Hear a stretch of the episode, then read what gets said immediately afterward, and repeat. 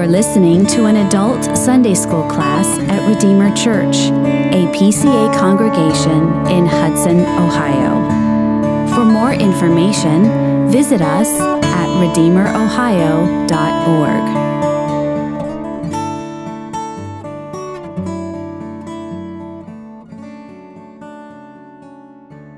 Assurance of grace and salvation, it follows naturally from chapter 17, which you remember last week was perseverance of the saints.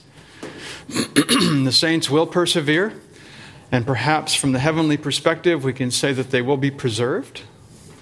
So, we are preserved, we do persevere, we work out our salvation with fear and trembling because it's God who works in us, both to will and to work for his good pleasure. So, assurance. Much of the chapter that we're looking at is framed in response to both Roman Catholic and Arminian teaching. They were dealing with these things during the assembly. Rome denies that it's possible for anybody in this life to attain to assurance. The best you can do is attain to a probable persuasion I am probably going to heaven. And that's too bad because um, it makes the Christian life more difficult, if not impossible. Because they say, unless one is given extraordinary revelation, they can never be sure and must walk the treadmill. That's, those are my words. I think it is a treadmill. You have to keep working, working, working, never really being sure of God's everlasting love for you. So they would deny the idea that there would be assurance of salvation. The Arminian teaching denies the certainty of the saints' perseverance, as perhaps Pastor Pylan mentioned last week. Therefore, because we don't know if we are going to persevere, you cannot obtain assurance. There's no assurance. It depends on you. If you relinquish your hold on Christ, you're lost. No person can attain greater certainty than this. If you persevere to the end, you'll be saved. And that's a big if for a fallible, weak, imperfect human being. So the confession comes along and teaches that believers, in using the ordinary means of salvation, the things that God gives us, the word, the sacraments, prayer, and so forth, as we use these things, we can be infallibly assured of our salvation. Now, as we'll find, this isn't always the same in all people, nor is it the same in one person, different seasons of life. But this is possible, according to the confession. It's not a mere conjecture, it's not just probable persuasion, it is an absolute certainty about one's state in grace. That's a wonderful thing, and it's a gift. Peter exhorts all Christians to be more diligent in confirming their calling and election. So that's a wonderful exhortation, and he wouldn't give it if it wasn't possible. This does imply that all believers have the means by which to gain the assurance of grace and salvation. We'll talk about that. It's not mechanical. Obviously, God is sovereign and the Spirit's involved. But he does promise to bless the ordinary means. This is an act of faith. We always say this, and somebody says, well, it's just so ordinary. But yes, God said he would bless, for example, the preaching of his word. Well, as an act of faith, I'll take him at his word. I'll show up and listen to the preaching of the word, and he'll bless it. That's what he said. It is ordinary because it's regular. But it's not ordinary in the sense that there's nothing supernatural about it. The Spirit attends His word. That's what He said. And we take Him at His word. That's an act of faith.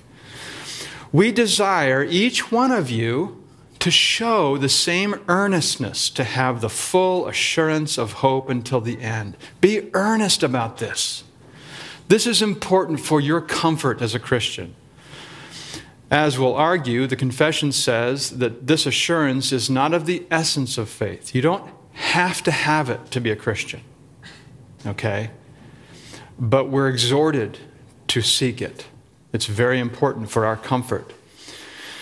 It's of the utmost importance to distinguish between true and false assurance because there's much at stake. If you have a false security, you'll be tragically surprised on the day of judgment. Any questions about that right there? The preliminary remarks, any comments? Okay? Good.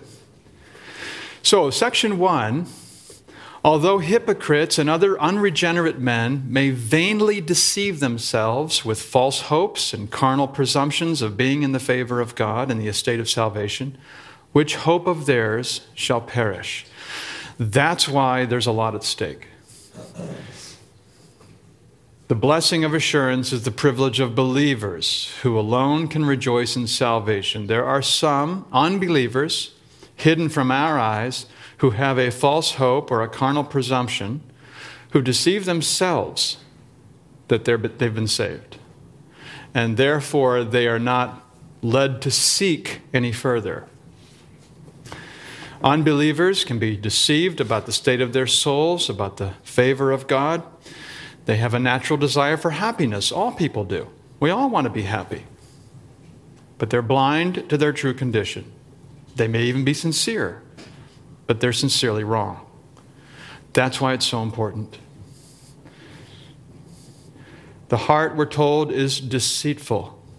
It can lead a person into a dangerously false sense of security. Um, it even goes on, Jeremiah says, it's deceitful above all else and it's terminally ill, desperately wicked. So that's why when Oprah says, follow your heart, don't listen to her. That's not right. We govern our hearts, we inform our conscience, we are governed by the Word of God.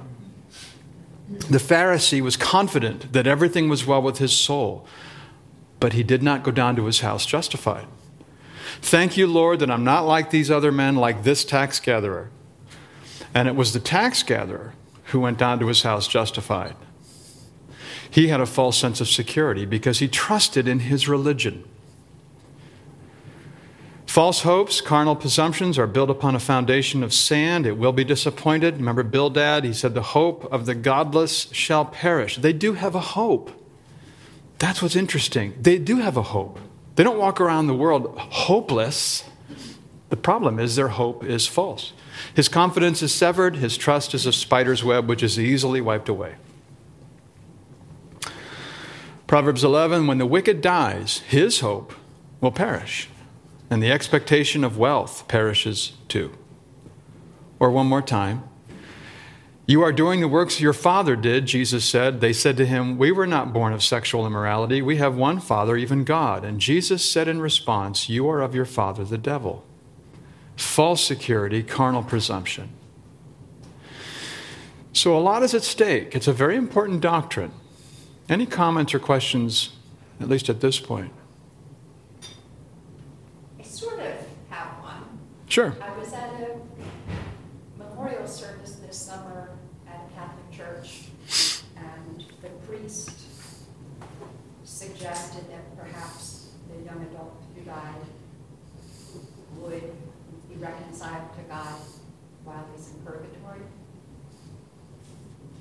Is that because they, they do believe they, they are working out their own salvation? Well, they have, the Roman Catholic teaching has a false doctrine of purgatory that following death, there is opportunity for somebody to repent, for the works of supererogation and the merit of super saints to be given to those in that state. But the Bible teaches there are, there are only two places in the intermediate state. He's wrong, sadly. And for somebody to teach that, he will be held to a higher standard. We're told that teachers will be judged more strictly for the reason that people trust their teaching, right? So they would say, and I did this, I had this conversation with a friend of mine who became a Roman Catholic from the Reformed Presbyterian tradition. He said, Well, once I gave up sola scriptura, everything goes. Right? Because you have the Pope, the cardinals, the councils, everything. It's all on the same level. So if you can't find it in Scripture, you can find it in the Pope's declarations. He speaks ex cathedra from the chair. But there is only there are only two places following death. That's it.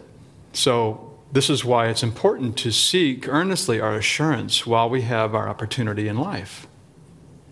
But that doesn't mean if you don't have assurance, as we'll find, if you struggle with doubts, that doesn't mean you're not a believer. I don't want to give the false impression right now. Okay? Oops. So we continue with section one. Yet such as truly believe in the Lord Jesus and love him in sincerity, endeavoring to walk in all good conscience before him, may in this life be certainly assured that they are in a state of grace and may rejoice in the hope of the glory of God, which hope shall never make them ashamed. So there we have it. It is possible. The confession is clear in its teaching.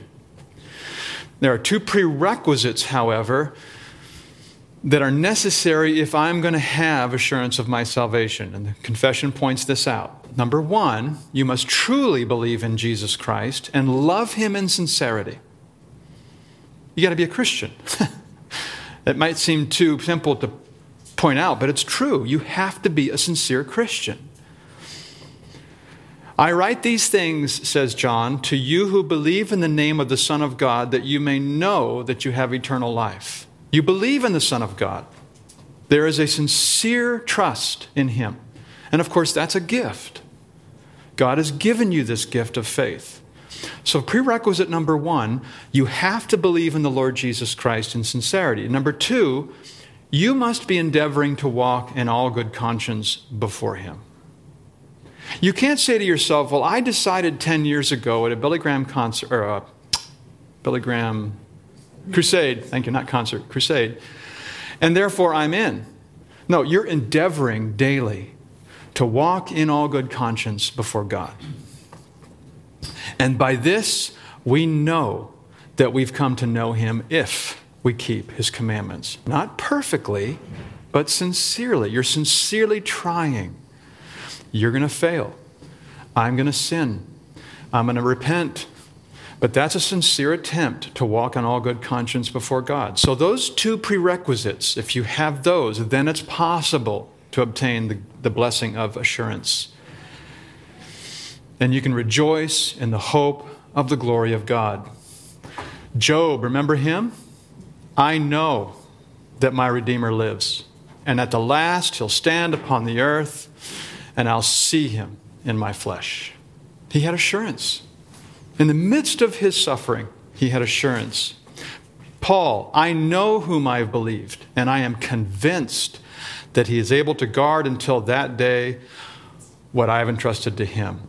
Your ESV says what he's entrusted to me. It's either way. I'm convinced that it's what I've entrusted to him. He entrusted his soul to Christ, the thing that's most important to him.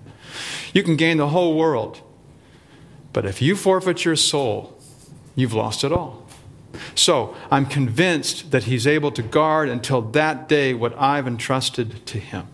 They had insurance. So it's possible to be assured. Any questions or comments on section one? What a blessing it is to have assurance.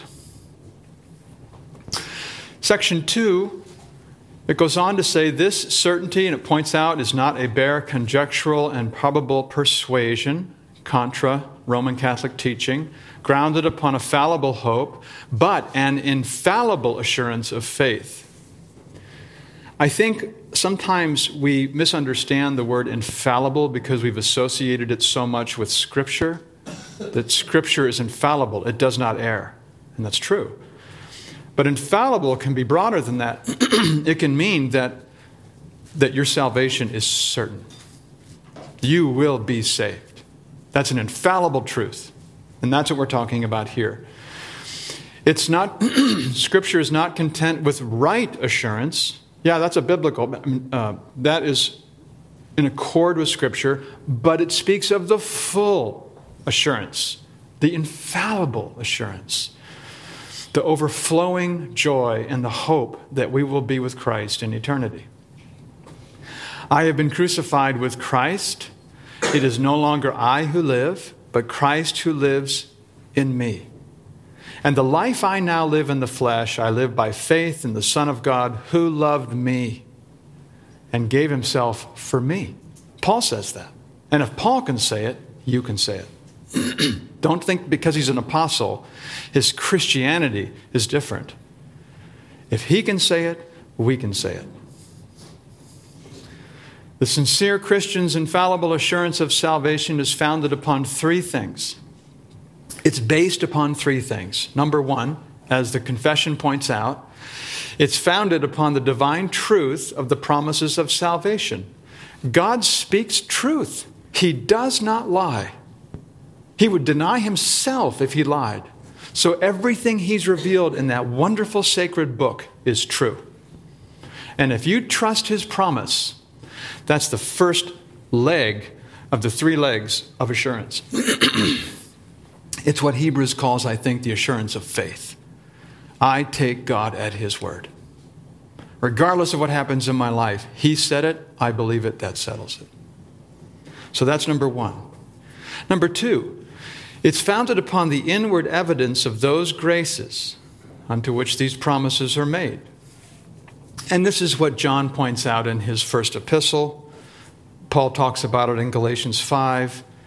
By this we know that we've come to know him if we keep his commandments. We know that we have passed out of death into life because we love the brothers.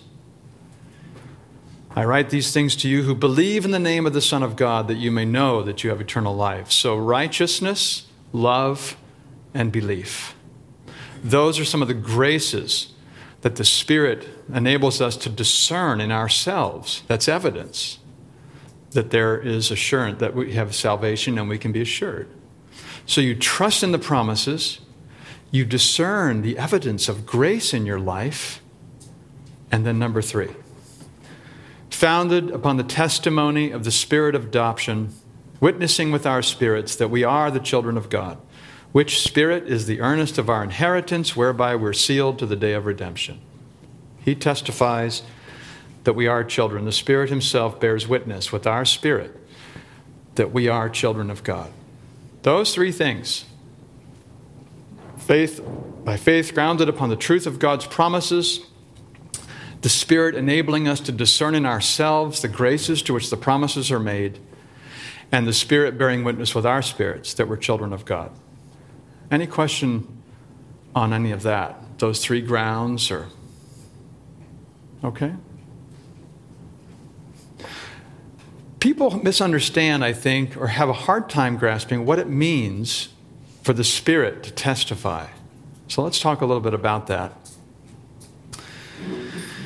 Some understand it as a reference to the Spirit's inward and immediate revelation, as if the Spirit's in your heart speaking to you. You're a child, you're a child, you're a child. That's not what he's talking about.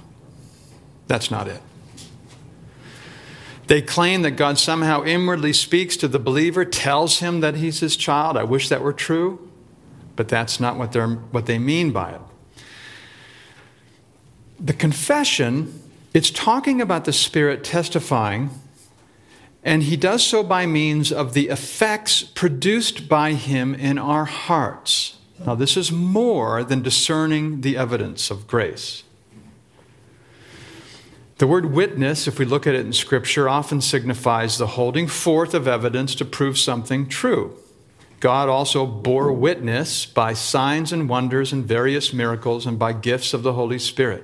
So here, the signs, wonders, miracles, and gifts that he gave are not assertions, but they're proofs.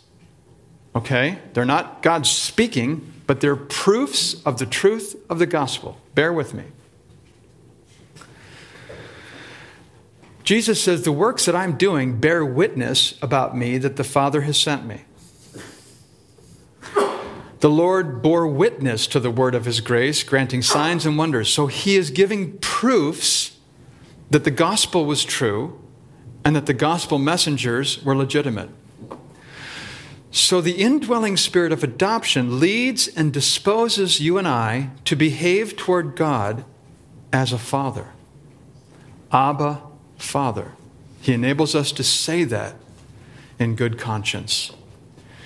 He testifies then to our adoption by bringing to light, through his influence on the soul, the evidence of sonship.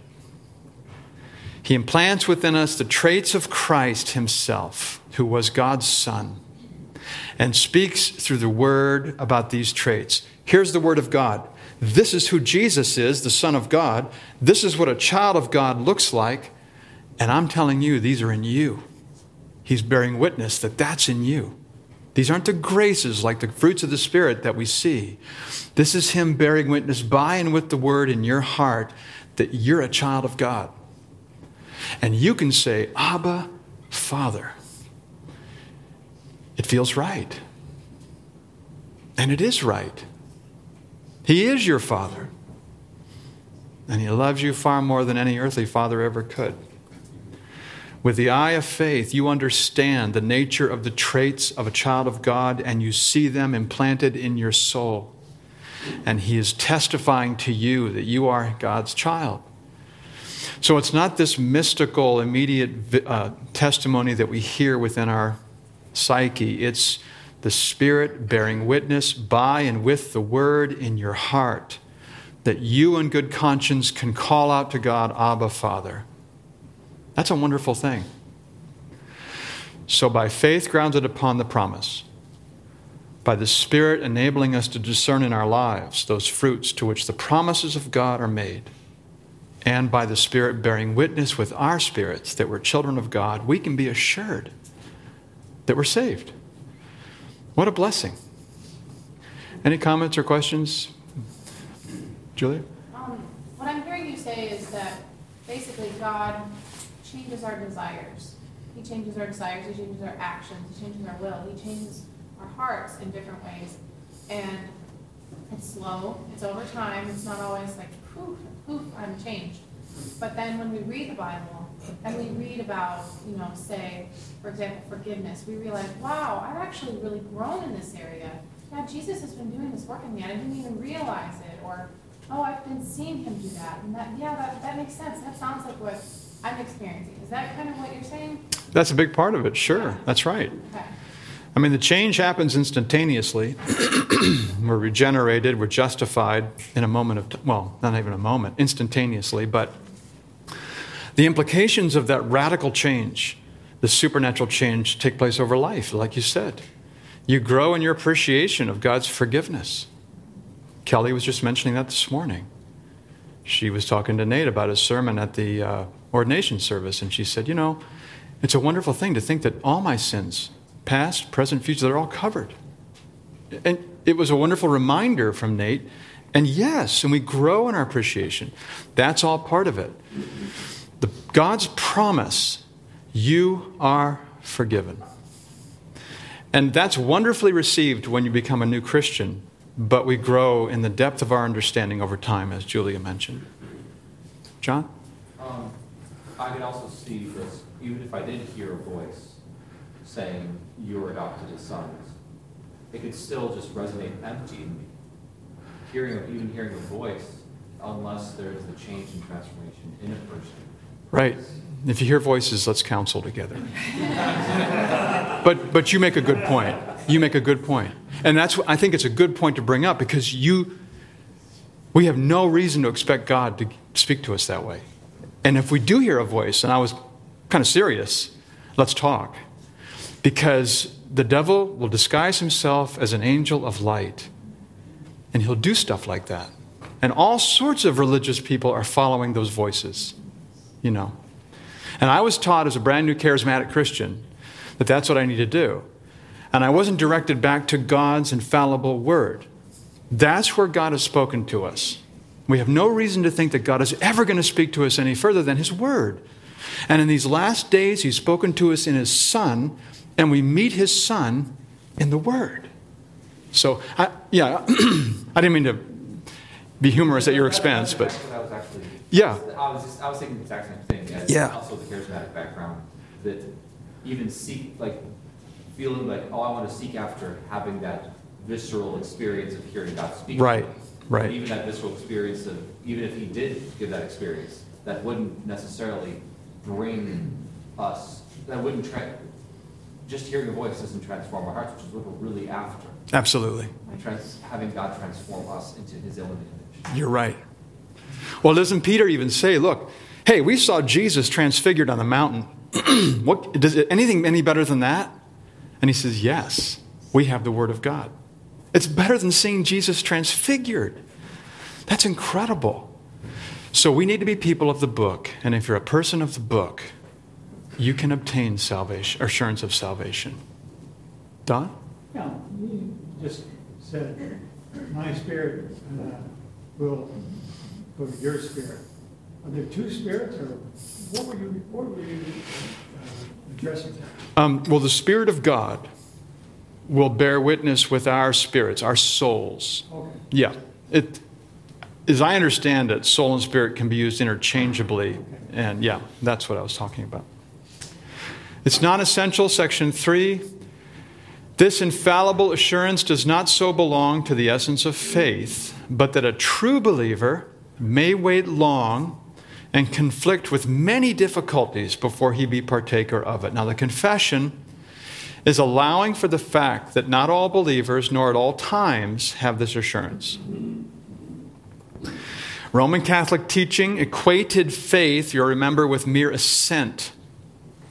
Not trust, assent. So, no possibility of assurance. Yep, I believe that God's there. I believe Jesus lived and died.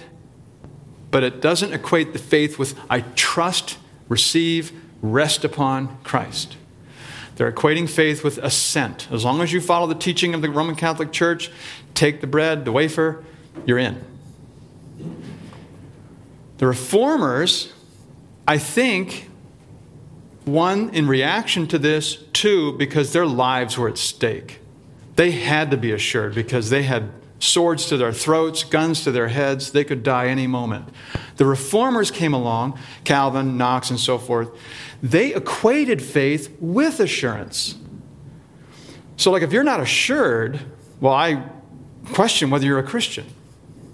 And I think in that day and age, in their era, it was a very important thing to be confident because your life was at stake. So, by implication, they made it essential to salvation. Hundred years later, roughly, the, the Westminster Divines come along, and with the advantage of time and reflection and so forth, they say that assurance is important, but it's not necessary, which is good news to believers because sometimes we struggle, we have doubts. Isaiah says, Who among you fears the Lord and obeys the voice of his servant? Let him who walks in darkness and has no light trust in the name of the Lord and rely on his God. Now, notice, he's talking to those who fear the Lord, love Jesus, who obey the voice of his servant, endeavor to walk in all good conscience, right? The two prerequisites. These are believers, but they're walking in darkness, they have no light. So it's a very difficult season for these believers, and Isaiah is telling them trust in the name of the Lord and rely on your God. Don't, don't interpret providence in any other way but by the word. Providence may seem like God is against you. The Bible said he's for you. You trust the Bible, not providence. Immediately, the father of the child cried out and said, I believe, help my unbelief. He acknowledges that he struggles. So, our faith is built upon inspired testimony, the promises of God, but no scripture expressly declares that I'm saved. I will not find in the Bible, Scott is saved. Uh, forefathers have talked about a sacred uh, syllogism. Major premise all who trust in Christ are saved. Minor premise I trust in Christ. Conclusion therefore I'm saved. Right? There's your sacred syllogism. So it's an inference that we draw from Scripture and the other pillars that we talked about. As a believer, I may often be perplexed with doubts and fears about my own personal salvation. Each one of us has unbelief and other corruptions lingering within, and sometimes these prevail for whatever reason. We're going to talk about some of the reasons for that. But if saving faith exists in the soul, then the evidence of faith are present to some degree. So let's talk about the confession and some of the things that might take away or hinder being enabled by the Spirit I'm sorry, we'll have to wait for a second, section four, but this is important. Yet, being enabled by the Spirit to know the things which are freely given him of God, he may, without extraordinary revelation, in the right use of ordinary means, attain thereunto. And therefore, it is the duty of everyone to give all diligence, it should be diligence, to make his calling and election sure. So it's obtained by reflection and reasoning as we recognize the Spirit's work in the soul. There is an element of reflection here. Saving faith looks to Christ, assurance looks inside. So that's one of the reasons why it's not necessary. You can look to Christ and never look inside and trust in your Savior. Whoever believes in the Son has eternal life, the object of faith. I sincerely believe in the Son, the subjective experience of faith. Therefore, I'm saved and have eternal life, the inference and essence of assurance. There's your sacred syllogism. You don't need an audible voice. John, thank you for that statement because we don't need that. He's right. You need the blessing of Christ and the work of the Spirit in the ordinary means. Remember, the Spirit works in them, and Christ blessed them. When he ascended on high, he raised his hands and gave the blessing to the entire New Testament church, a benediction that lasts throughout the New Testament era.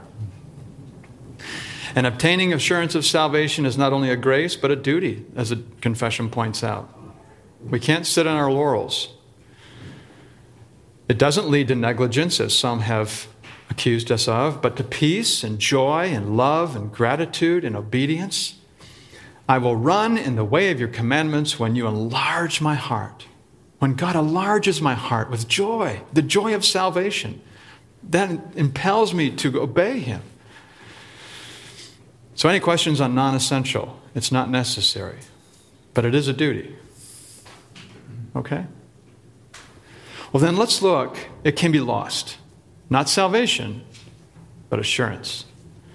True believers may have the assurance of their salvation in diverse ways shaken, diminished, intermitted.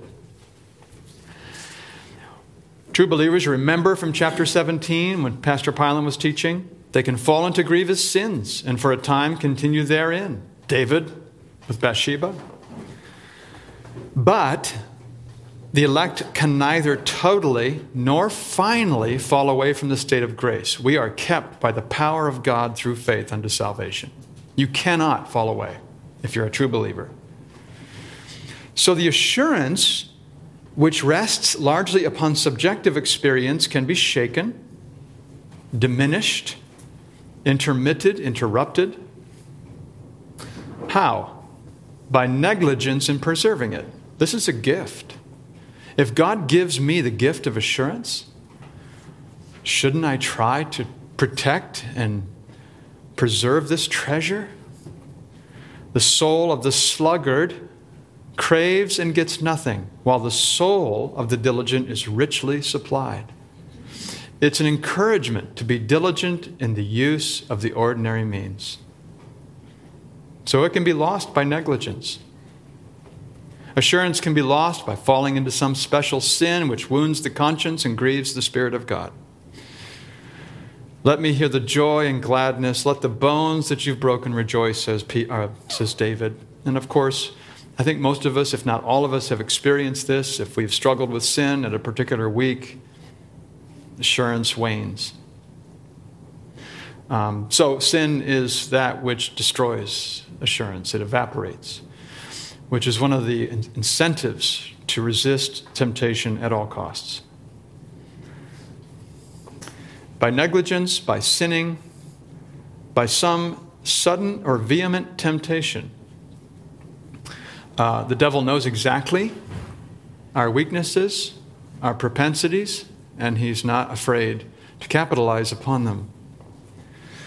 God left Hezekiah to himself, you remember, in order to test him and to know all that was in his heart. So it's as if God withdrew his restraining grace for a time, and Hezekiah proudly showed the envoys all of his treasures. And it was pride. When left to himself, this vehement temptation came, and his pride rose up. So it can be lost by some temptation, or, and probably the most mysterious of all, God's withdrawing the light of his countenance and suffering even such as fear him to walk in darkness and to have no light. For reasons known only to him, sometimes he'll take us through a valley of darkness. Um, it may be to strengthen us, it may be to chastise us, it can be for any number of reasons. God is sovereign. But as Isaiah 50:10 points out, when he does this, or as the forefathers would say, desertions, when he does this, trust in the name of the Lord your God and rely upon him. Job, he had no idea what was going on. We can see behind the curtain, he had no idea. If he were to interpret providence as his friends did, God has forsaken you. John, uh, Jim?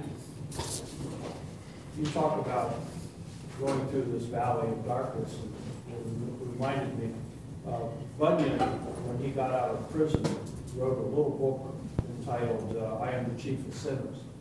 And he details years uh, of going through this period of doubting his salvation. And he kept looking for outward signs that he was saved. Uh, and, and he finally comes to the conclusion, as you just mentioned, and as this goes through in some detail, that it's all there in Scripture. And, he, and when he realized that, he was greatly encouraged because he could see in Scripture his salvation. Yeah, that's right. It, it, it's, sometimes when we go through that valley of darkness, uh, it, it's, it's interesting to, to walk with other believers who have experienced the same thing. That's right. And that's why I think that the gray hairs are so important in a church, right? Because the senior statesmen, the seasoned Christians, have walked through some of those valleys and they can encourage younger ones hey, there's light at the end of the tunnel. You know, God's there with you. Trust in His word and His promise. William Cowper, he wrote, I think, uh, Come Thou Fount of Every Blessing. and I think that was his, one of his. He, he was uh, melancholy, struggled with depression severely. I think he was friends with uh, John Newton. I could be wrong on that. But anyway, he would constantly uh, consult with his friends who were pastors, and they would always be pointing him back to the promises of God. And he had to look to the promises. He had, he had nothing in himself. He struggled. I don't, I don't even know if he ever had assurance.